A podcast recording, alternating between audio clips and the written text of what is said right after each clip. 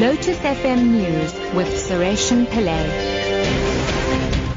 Three o'clock good afternoon. The ANC's top six, led by President Jacob Zuma, meeting with branches in the embattled eThekwini region this afternoon in Durban.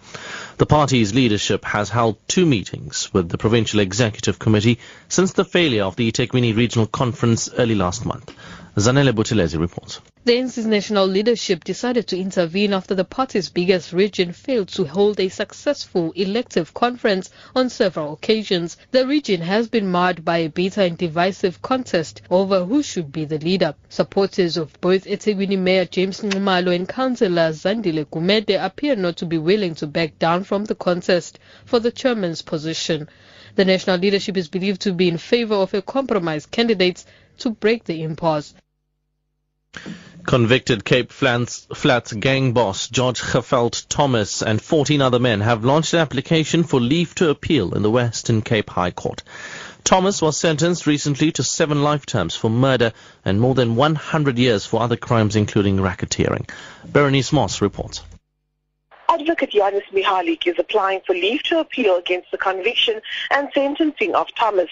He told the court that neither his client or the other men were convicted on drug-related charges, while all the 204 witnesses and the victims were drug addicts and dealers.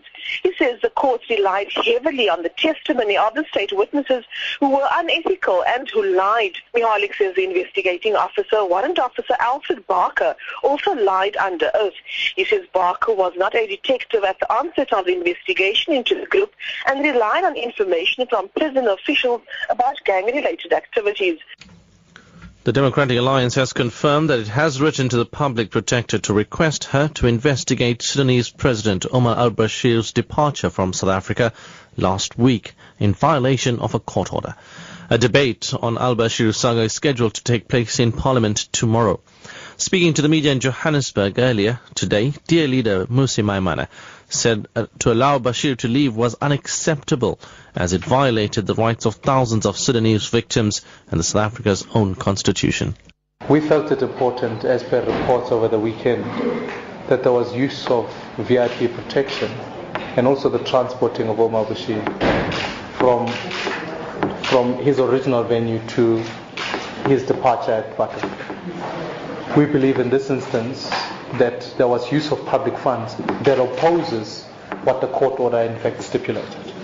And therefore I've written to the public protector to request that an investigation takes place on this issue, that we establish why the use of public funds in this regard, and ultimately why would South Africa then ignore its own constitutional demand. And finally, giraffes are a typical phenomenon of the African landscape, but with fewer than 80,000 left, giraffes are also being threatened. However, researchers at the Free State University are now equipping giraffes with GPS collars to study their movement and behavior in order to prevent their extinction. Francois Deacon and Nico Smith are the first researchers in the world to equip giraffes with GPS collars.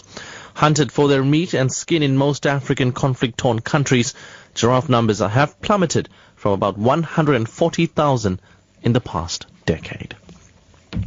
Your top story at 3 o'clock. The ANC's top six, led by President Jacob Zuma, are meeting with branches in the embattled eThekwini region this afternoon in Durban.